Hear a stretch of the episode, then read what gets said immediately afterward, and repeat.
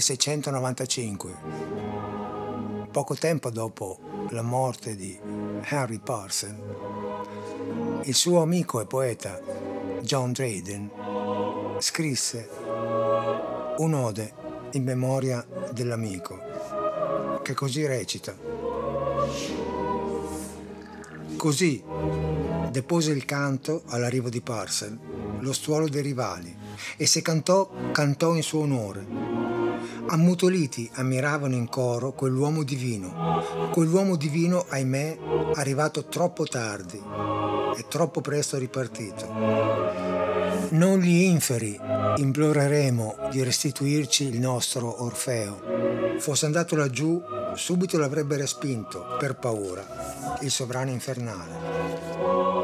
Troppo bene conoscono essi la forza dell'armonia e sanno che, accordate quelle sfere discordi, colui d'un subito avrebbe soppresso l'inferno. I cori celesti, sentite dall'alto la sua voce, calarono dal cielo la scala della musica e nella salita l'accompagnarono. Lungo il cammino egli li ammaestrava, lungo il cammino essi cantavano. Voi, confratelli dalle lire e dalle voci armoniose, compiangete il suo destino, ma rallegratevi del vostro. Vivete sicuri e trascorrete tranquilli i vostri giorni. Soltanto dei canti di Parcel gioiscono gli dei, né saprebbero mai fare altra scelta. Questa era la considerazione che gli inglesi avevano di Henry Parcel chiamato anche l'Orpheus Britannicus, vissuto in Inghilterra nella seconda metà del Seicento. Ciao a tutti e benvenuti alla puntata numero 72 di Molliche d'Ascolto. Henry Parcel, nato nel 1659 a Londra e morto sempre a Londra nel 1695, per cui ha vissuto praticamente solamente 36 anni, è stato probabilmente uno dei più importanti musicisti inglesi di tutti i tempi. Se dovessimo racchiudere l'apporto dei musicisti della musica inglese alla musica cosiddetta colta europea e dovessimo ridurre al minimo indispensabile i nomi dei più importanti autori, ne dovremmo fare due, quello di Henry Parcel nel 1600 e quello di Benjamin Britten nel 1900. Ovviamente ce ne sono stati molti altri, ma questi due sono i pilastri riconosciuti universalmente come i musicisti più importanti che la Gran Bretagna ha dato alla musica europea. Ecco, per quelli di voi che si domandassero mm, chi era e che cosa eh, ha scritto in particolare di importante, Uh, un aiuto può essere dato da una musica che senz'altro uh, è abbastanza uh, famosa e conosciuta perché è stata utilizzata da quel genio della cinematografia che era Stanley Kubrick come musica di presentazione di uno dei suoi capolavori, il ehm, famosissimo e molto discusso film degli inizi degli anni 70, Arancia Meccanica, e la musica eh, di apertura, che in quel caso eh, per il film è stata riarrangiata da Wendy Carlos, che l'ha eseguita praticamente eh, solamente con i sintetizzatori, eh, la musica nella sua versione mh, più o meno originale, dico più o meno perché mh, parlando della metà seconda metà del Seicento bisogna prendere eh, le cose originali con un minimo di beneficio di inventario. La musica era questa ed è la marcia funebre per la regina Maria II d'Inghilterra, morta il 5 marzo del 1695, solamente sei mesi prima della scomparsa dello stesso Parcel.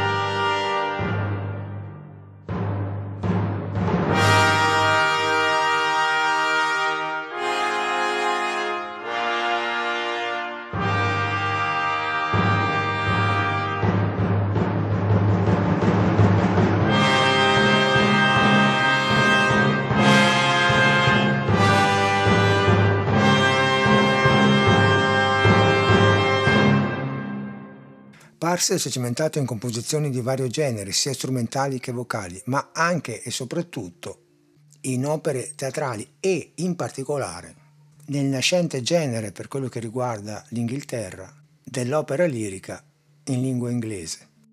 Dico nascente perché l'opera lirica in realtà era nata in Italia, a Firenze, all'inizio del 1600, in quella congregazione di menti elette che era la Camerata dei Bardi.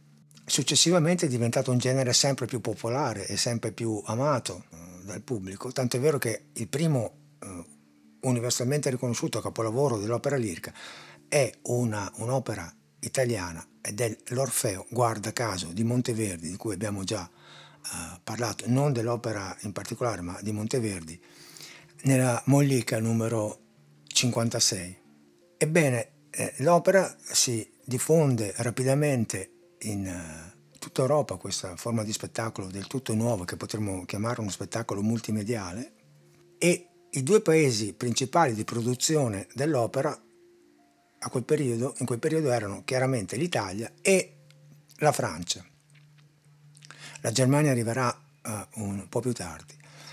E, ed erano i due paesi che dettavano legge da questo punto di vista, per cui, per cui Parcel che cosa fa? In pratica incorpora nelle sue composizioni elementi stilistici sia della musica e dell'opera italiana sia di quella francese, arrivando a creare uno stile particolare di musica barocca inglese. E la cosa veramente interessante è che le opere che lui ha scritto e quella in particolare di cui ci occuperemo in questa puntata che è Dido and Aeneas, cioè Didone ed Enea, utilizzano, guarda caso, la lingua inglese. Ed è una cosa abbastanza strana perché in quel periodo, a quel tempo, tutte le opere importanti erano scritte o in italiano o in francese. E anche quando l'opera poi arriverà, diventerà uh, un, un, genere molto uh, famoso in Germania, all'inizio le opere sono comunque scritte anche da autori uh, tedeschi in italiano. Prendete ad esempio le opere di Mozart, che le più famose, Le nozze di Figaro, il Don Giovanni, così fan tutte, sono in italiano. Poi lui ha scritto anche dei Singspiel, Il ratto del serraglio e, e Il flauto magico, che in realtà sono in tedesco, ma questo è un discorso leggermente eh, diverso. Per cui la prima cosa da notare riguardo a quest'opera e al momento oh, più importante, che è quello di cui ci occuperemo in particolare, che è alla fine dell'opera, il lamento di Didone, è il fatto che tutto il libretto è stato appunto scritto in lingua inglese da un poeta che era Nathan Tate, amico di Parcel. Ora, la data di composizione di quest'opera è abbastanza uh, incerta, nel senso che, che, alcuni la datano molto prematuramente quando l'autore aveva poco più di vent'anni, cioè verso la, gli inizi del 1680 più o meno, altri spostano la creazione più avanti, verso la fine degli anni 80, quando l'autore ne aveva circa 30. Um, ehm, è probabile che sia più probabile la seconda ipotesi della prima. E, e in ogni caso eh, è il primo esemplare di Done ed Enea, Didos and Aeneas, come lo potete trovare scritto, di un'opera veramente inglese, concepita in lingua inglese da un autore inglese e molto probabilmente fu scritta per ambienti vicini alla corte reale degli Stuart e probabilmente fu eseguita privatamente per il re stesso. Questo potrebbe giustificare il fatto che l'organico dell'opera, cioè sia eh, l'organico strumentale che quello vocale, in realtà è abbastanza ridotto e, eh, all'essenziale, cioè gli elementi sono pochi perché probabilmente la prima esecuzione è stata un'esecuzione eh, privata. Eh, i protagonisti di quest'opera sono pochissimi, i protagonisti principali sono tre, Didone, Enea e Belinda, che è la eh, confidente della regina eh, di Cartagine. Per quello che riguarda i modelli, Parcel si è rifatto in parte a un genere molto in voga in quel periodo, che era, erano i cosiddetti mask di corte, spettacoli che prevedevano frequente inserimento anche di balletto, per cui di, di coreografie, e poi anche ha preso molto dall'opera eh, italiana, soprattutto dall'opera veneziana, per quello che riguarda eh, le arie. E, e, un'altra cosa mh, da dire è che questa opera di Don ed Enea è completamente cantata, non esistono parti recitate e questo per quello che riguarda il, l'ambiente inglese di quell'epoca era un segno veramente di grande eh, attualità e modernità. Ecco, la trama di quest'opera, la cui durata è eh, abbastanza contenuta rispetto alle opere sia quelle barocche sia quelle dei periodi successivi, perché complessivamente non supera l'ora appunto di durata.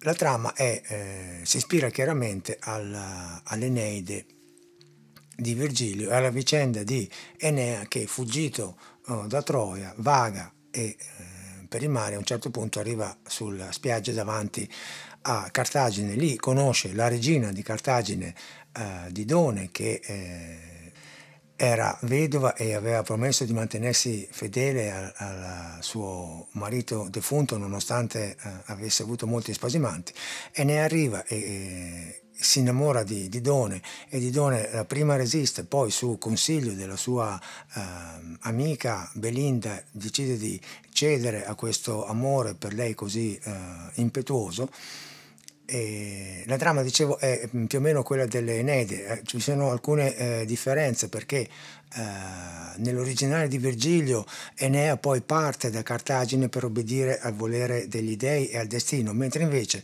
nell'opera eh, inglese Enea eh, è spinto a partire eh, soprattutto dalle forze del male incarnate da tre streghe che con uno stratagemma gli intimano di fuggire in pratica e lui che cosa fa? Decide di partire e decide anche, facendo un errore eh, abbastanza clamoroso che è tipico di molti maschi, di non dire, niente, di non dire nulla a Didone, eh, pensando di poter partire inosservato. Chiaramente si viene a sapere perché il mondo è piccolo e la gente mormora e Didone giustamente si arrabbia tantissimo e vedendo questo Enea prova a fare marcia indietro dicendo va bene allora resisterò a questa cosa e rimango, solo che Didone giustamente delusa da questo modo di agire e di pensare lo scaccia più volte dicendo away, away, cioè vattene via in pratica. Per cui Enea parte e lei distrutta dal, da questo amore che non potrà mai trovare la sua uh, realizzazione decide di eh, togliersi la vita.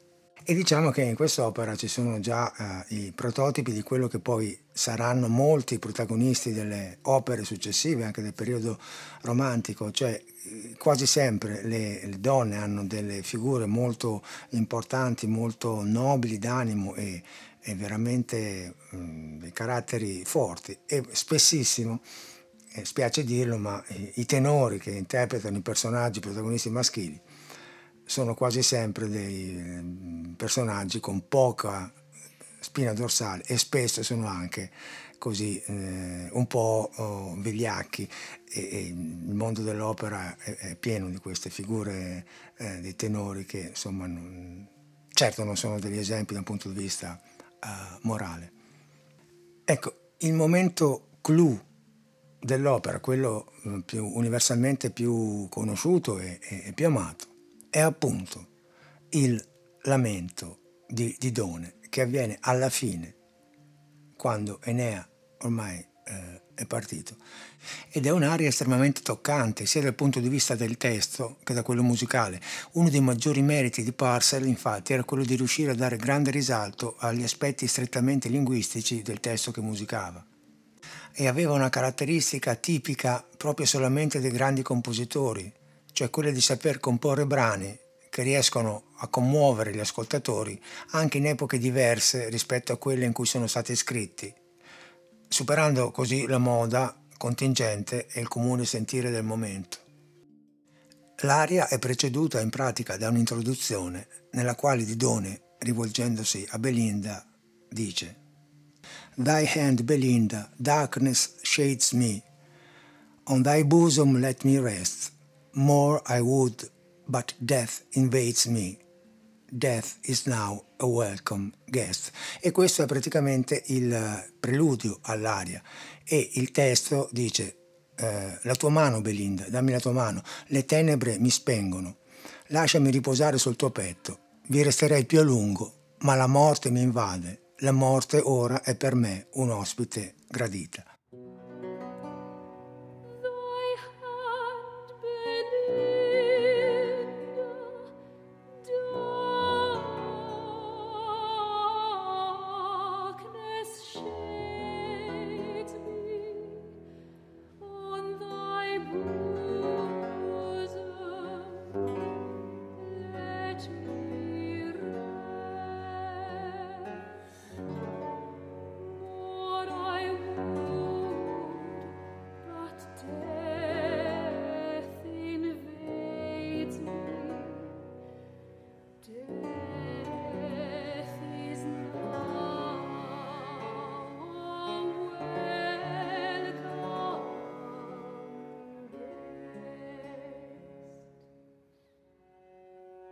A questo punto comincia l'aria vera e propria, il cui testo è cortissimo, sono solamente quattro versi e così racconta. When I am laid, I am laid in earth. May my wrongs create no trouble, no trouble in thy breast. Remember me, remember me, but forget my fate. Remember me, but forget my fate. Cioè, quando giacerò sulla terra, possano i miei errori non turbare il tuo animo, sta parlando a Belinda. Ricordami, ricordami, ma dimentica il mio destino. Ricordami, ma dimentica il mio destino. E qui bisogna notare la notevole fierezza e l'estrema grazia con le quali questa donna dice una cosa molto profonda. Possano i miei errori non turbare il tuo animo. E Porse che cosa fa su questo testo? Costruisce un capolavoro, un capolavoro che parte da un um, stilema di costruzione in cui lui era un mago praticamente, cioè costruire dei brani su quello che si chiama un basso ostinato, che come dice il nome è ostinato, cioè continua a ripetersi sempre uguale. Ecco, in tutta quest'area la, la figura della la linea del basso si ripete eh, sempre uguale. Ed è sia un basso di lamento, potremmo dire, tipico del periodo barocco, cioè con tutte le note discendenti, ma ancora di più perché in realtà Parcel utilizza tutte le note cromatiche che si trovano tra la più acuta e la più grave, creando un effetto ancora più struggente. E eh, la figura del basso su cui è costruita tutta l'aria, eh, estrapolata dal contesto e suonata solamente col pianoforte, è questa.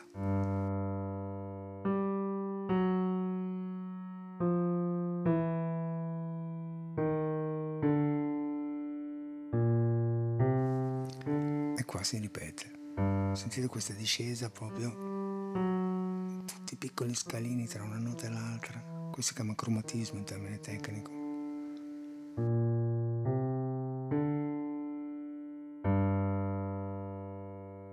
Ecco, questo è lo scheletro di costruzione su cui si basa tutta l'area e su questo scheletro che potrebbe sembrare limitante ma che nelle mani di Parcel non è per nulla.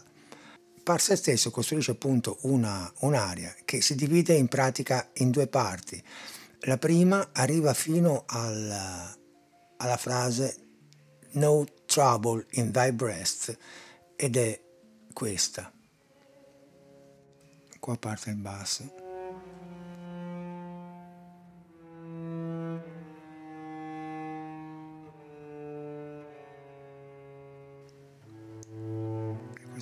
Si ripete costantemente.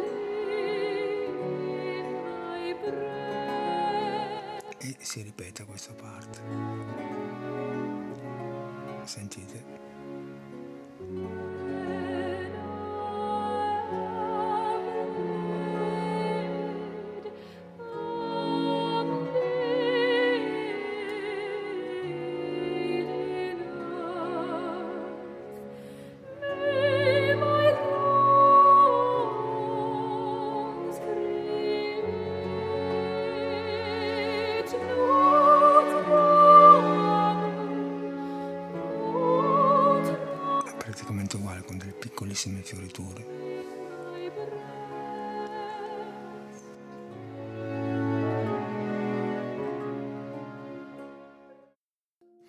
Ecco, non odiatemi perché l'ho uh, interrotto, ma volevo uh, parlarvi un po' anche della seconda parte di quest'area che è leggermente più lunga della prima, anche questa viene ripetuta, e comincia con le parole Remember me, remember me, e questo Remember me è cantato praticamente tutte e due le volte, utilizzando una sola nota, sempre quella, e sembra quasi un, un canto di qualcuno che sta affidando la sua voce uh, al vento, soprattutto nella, nella, seconda ripetizione, quando veramente le, sembra che le tenebre stiano un, un, po' alla volta prendendo l'animo di, di Done e l'inizio della seconda parte è questo.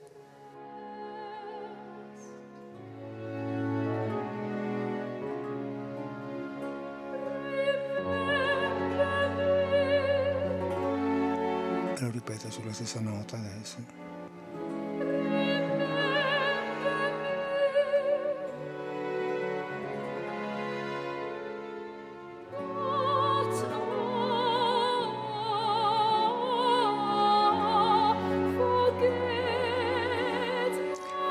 Sussulto quasi di vita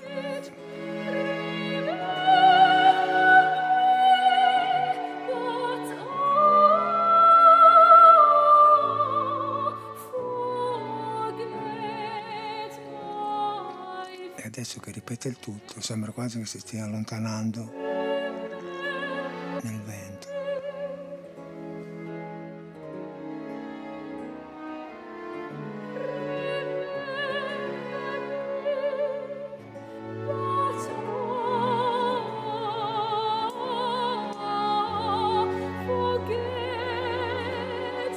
Sentite questa nota acuta come si è trattenuta, la stessa di prima.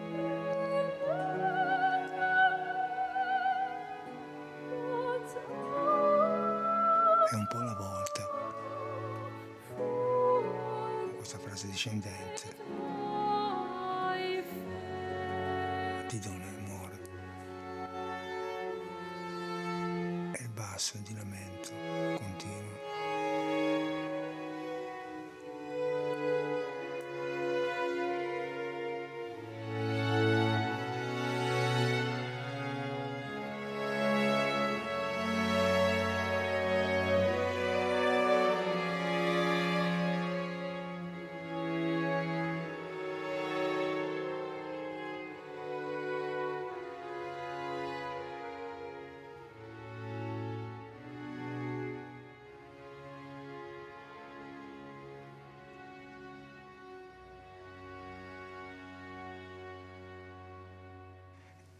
è, è un'area veramente struggente e la potete trovare in uh, versioni molto diverse perché come vi dicevo all'inizio man mano che si torna indietro nel tempo le notizie e soprattutto le fonti diventano sempre più imprecise, un po' più vaghe.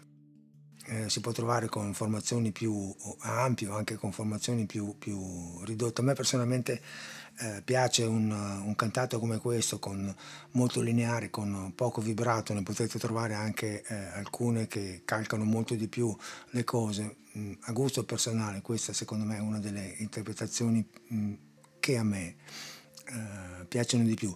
E è un'area uh, molto famosa che è stata presa e ripresa anche in, in epoche uh, moderne. C'è una versione molto recente fatta da quell'artista uh, straordinaria che è Annie Lennox, già cantante degli Eurythmics, che durante il mm, periodo della pandemia, un paio di anni fa, ha riunito il coro delle voci di Londra, il famoso London City Voices, e facendo una, praticamente un'esecuzione eh, in remoto, come purtroppo era abitudine fare qualche anno fa, ne dà una versione moderna ma estremamente toccante. Ed una delle cose interessanti che mi piace sottolineare di questo personaggio, che è Annie Lennox, è che lei a un certo punto parlando di questa versione in un'intervista afferma di essere genre fluid, cioè non gender fluid come si dice oggi, ma genre, cioè fluida per quello che riguarda i generi eh, musicali, perché lei eh, ha un background classico e di conseguenza ama tutti i generi di musica. L'importante è che siano interessanti per lei e questa è una teoria che mi trova ovviamente completamente d'accordo. L'inizio di questa versione moderna così particolare è il seguente. Ovviamente l'arrangiamento è molto diverso rispetto all'originale, anche se questa linea di basso è praticamente uguale all'originale.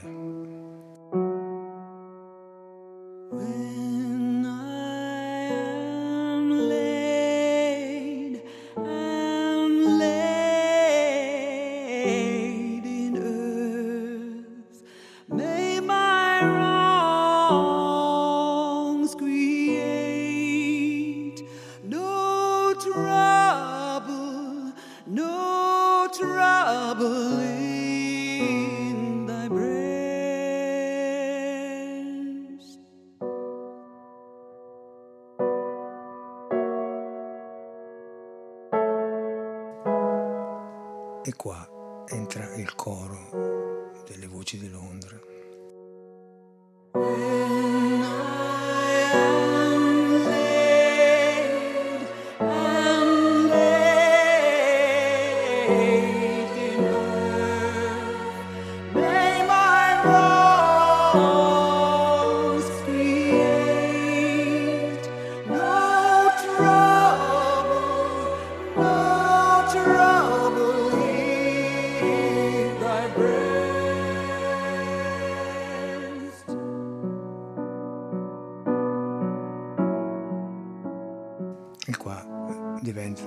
Diverso l'arrangiamento, ma è comunque di grande effetto.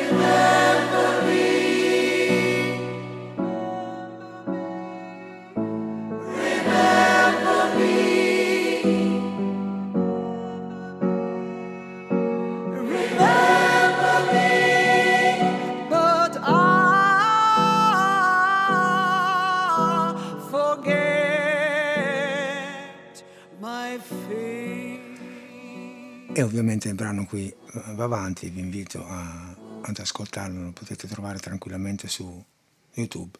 Questo per dire della- dell'affetto eh, che ancora oggi i musicisti, soprattutto inglesi, hanno per questo grande eh, autore e della modernità di Henry Purcell, che in uno dei primi esempi di pubblicazioni riguardanti la storia della musica eh, in Inghilterra agli inizi del 1700 venne definito come il nostro Shakespeare musicale. E c'è una annotazione di un noto editore musicale inglese, Henry Playford, che nel 1696, qualche mese dopo la morte di questo compositore, ebbe a scrivere pubblicando una raccolta postuma delle sue composizioni.